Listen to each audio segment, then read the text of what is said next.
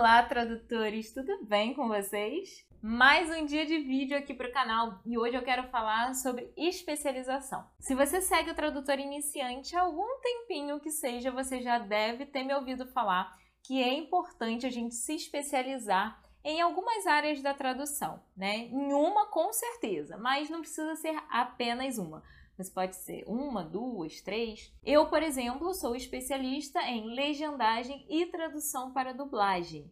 Tá? Mas você pode, de repente, querer se especializar em tradução literária e tradução para dublagem, ou em tradução literária, tradução jurídica e tradução gastronômica. Enfim, né? Escolha algumas áreas, eu digo no máximo três, assim, sabe? Não exagere muito porque é, senão a gente acaba dispersando muito.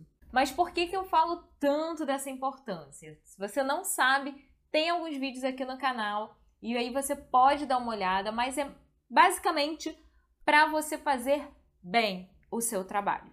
E aí, galera, eu quero dizer o seguinte: na tradução, a gente tem algumas áreas que são divididas, né? Nós temos, por exemplo, a tradução literária ou editorial, que aí vai envolver mais a questão da tradução de livros, e aí podem ser livros é, literários, realmente, podem ser livros é, didáticos, né? Não deixa de ser livro e às vezes precisa ser traduzido. Então, por isso que tem essa questão do editorial também, tá? Porque não necessariamente vai ser um livro é, literário, não necessariamente vai ser uma história, tá? Podem ser vários tipos de livro. Existe também a tradução técnica, e é dentro da área técnica, né, onde a gente tem que realmente se especializar muito e ter muito conhecimento de termos técnicos. Por exemplo, a tradução, tradução de máquinas, tradução jurídica, tradução da área de saúde, tradução de marketing, que tem muito jargão, tradução de uh, gastronômica, não deixa de ser técnica, né? Tem muitos termos técnicos, instrumentos que se usa na cozinha e tal. Ai, gente, olha, a área técnica eu acho que é a maior área da tradução que existe, porque dentro da área técnica tem um monte, né, de, de áreas para você se especializar. E a mesma coisa na tradução audiovisual. Nós temos tradução para dublagem, legendagem, audiodescrição, tradução de games, tem, nossa, é, legendagem para surdos ensurdecidos, tem muita coisa. Uh, tem a interpretação ainda, né? Que já é uma profissão um pouquinho mais diferente da tradução, mas também temos a, a tradução simultânea, a tradução consecutiva, intermitente, sussurrada, enfim. E aí eu digo para você o seguinte, quando eu falo assim, se especialize, né? Eu não estou falando que você só vai pegar um tipo de tradução, mas você vai se tornar bom naquilo, você vai ter conhecimento daquele vocabulário. Isso é muito válido para quê? Para área técnica. Questão de vocabulário para área técnica, porque são termos muito específicos que se usa, né? Por exemplo, quem trabalha com principalmente a área da saúde e jurídica, sabe que são termos muito, muito, muito, muito especializados, são jargões que os profissionais usam e a gente precisa saber. Em outras áreas, não dá para a gente se especializar tanto com relação a termos, porque você não sabe o que vai aparecer na sua mão. Por exemplo, você vai para literário, para editorial. Pode vir para você um material do século XV, né, um livro, um romance que acontece no século XV, você vai ter que usar aquela linguagem para fazer sentido. Pode ser que venha algo super atual, pode ser que venha um material didático, pode, pode ser muita coisa. A mesma coisa acontece na tradução audiovisual, você nunca sabe o que vai cair na sua mão. Pode ser uma novela policial, pode ser um longa também antigo, né, do, do início do, do século XX, pode ser, sei lá, pode ser um documentário sobre animais marinhos sei lá, tanta coisa que pode acontecer e a gente precisa estar preparado. Então, quando eu falo assim, se especialize, é principalmente sobre técnica, técnicas de tradução. Por quê? Não é a mesma coisa você traduzir um texto da área técnica, de alguma área técnica, seja ela jurídica, eh, gastronômica, moda, saúde, marketing, enfim. Não é a mesma coisa você traduzir um texto e você traduzir, por exemplo, para legenda, para dublagem, para é, fazer uma legenda para surdos ensurdecidos é totalmente diferente de você fazer uma legenda né, comum para um filme. São outras técnicas.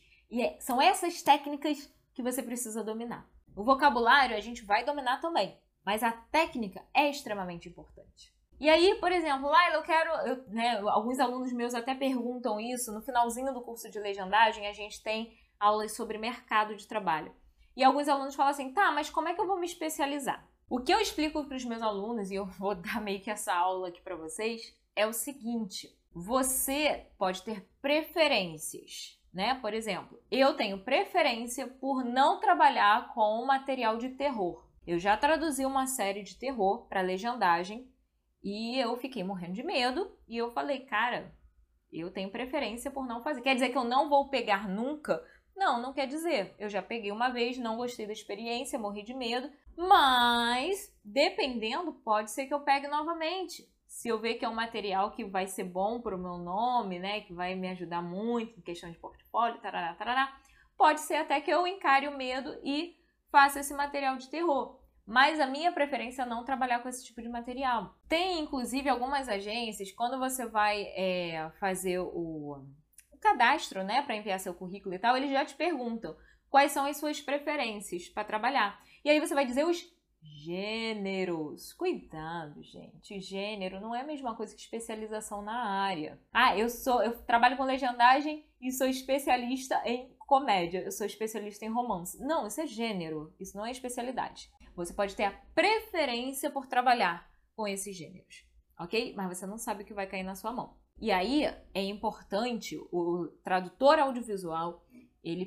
precisa ter um conhecimento geral para conseguir atuar e fazer os, os trabalhos que caem na nossa mão. Quando geralmente é filme, é série, é novela, os termos não são tão específicos assim. Né? Os termos vão ser mais específicos se, por exemplo, você for trabalhar com um cliente direto.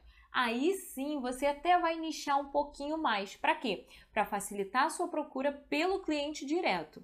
É diferente. Se eu quero trabalhar com cliente direto, ah, legal, eu vou procurar cliente direto de qual área para trabalhar com legendagem. É assim que funciona.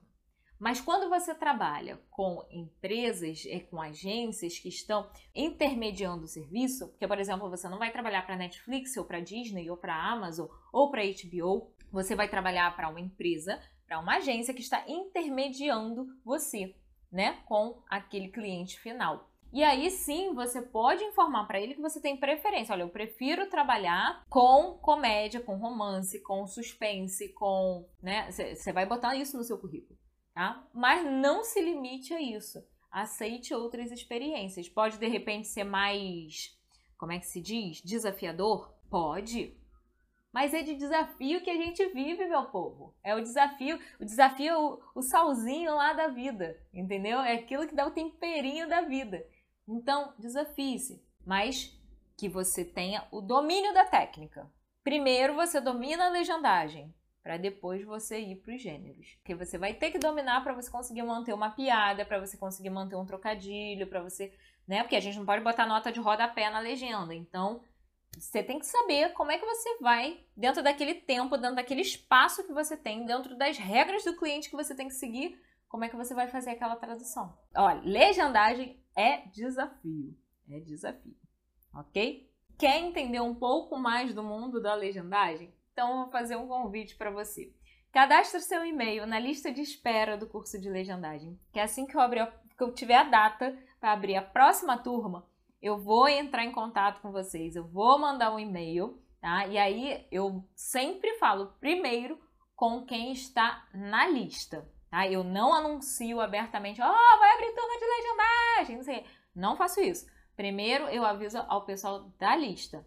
Tá? Tendo interesse com a lista, aí sim eu depois divulgo para todo mundo. Até para abrir inscrição, a, quem está na lista de espera tem vantagem, tem prioridade e se a galera da lista de espera lotar a turma, eu nem comento nada com ninguém. Então pode ser que eu abra uma turma e vocês nem fiquem sabendo. Por isso que eu falo, tem interesse, cadastre o e-mail. É gratuito, é só cadastrar o seu e-mail. Eu não vou lotar a sua caixa com mensagem, com historinha, com nada disso, tá? É só realmente para a gente conversar e para eu poder avisar você que, ó, vai ter turma de legendagem, é, vai começar dia tal. Já se programa aí. Tem interesse? Já se programa aí, tá? É só para isso. Combinado?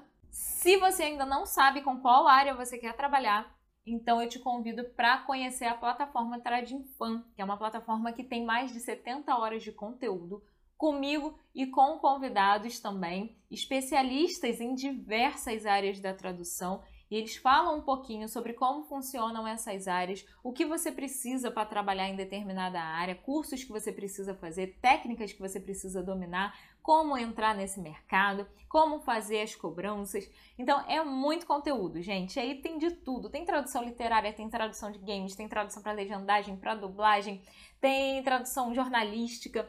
Tem, gente, é muito conteúdo, muito conteúdo mesmo, tá? Então, dá uma olhada, o link tá aqui também na caixinha de descrição. Vai lá, confere só para você ter ideia do tanto de conteúdo que tem disponível para você. E esse é principalmente para a galera que ainda tá perdida assim, tipo, estou entrando na tradução, quero conhecer mais desse mundo. Vem ser um trading fan que você vai adorar conhecer o mundo da tradução. Espero que você tenha gostado desse vídeo. Se você curtiu, deixa o seu joinha para eu saber que esse vídeo foi útil para você, para ajudar também o canal a crescer. Se você ainda não se inscreveu, se inscreve agora, porque toda segunda-feira, toda semana tem conteúdo novo aqui para vocês, tem vídeo novo aqui no canal para a gente continuar esse bate-papo e para eu poder passar um pouquinho, né, do que acontece no mundo da tradução, um pouquinho de dicas. Se você tem dúvidas sobre é, qualquer coisa na tradução, todo mês eu faço um tradutor iniciante responde. Então você pode enviar sua dúvida para mim.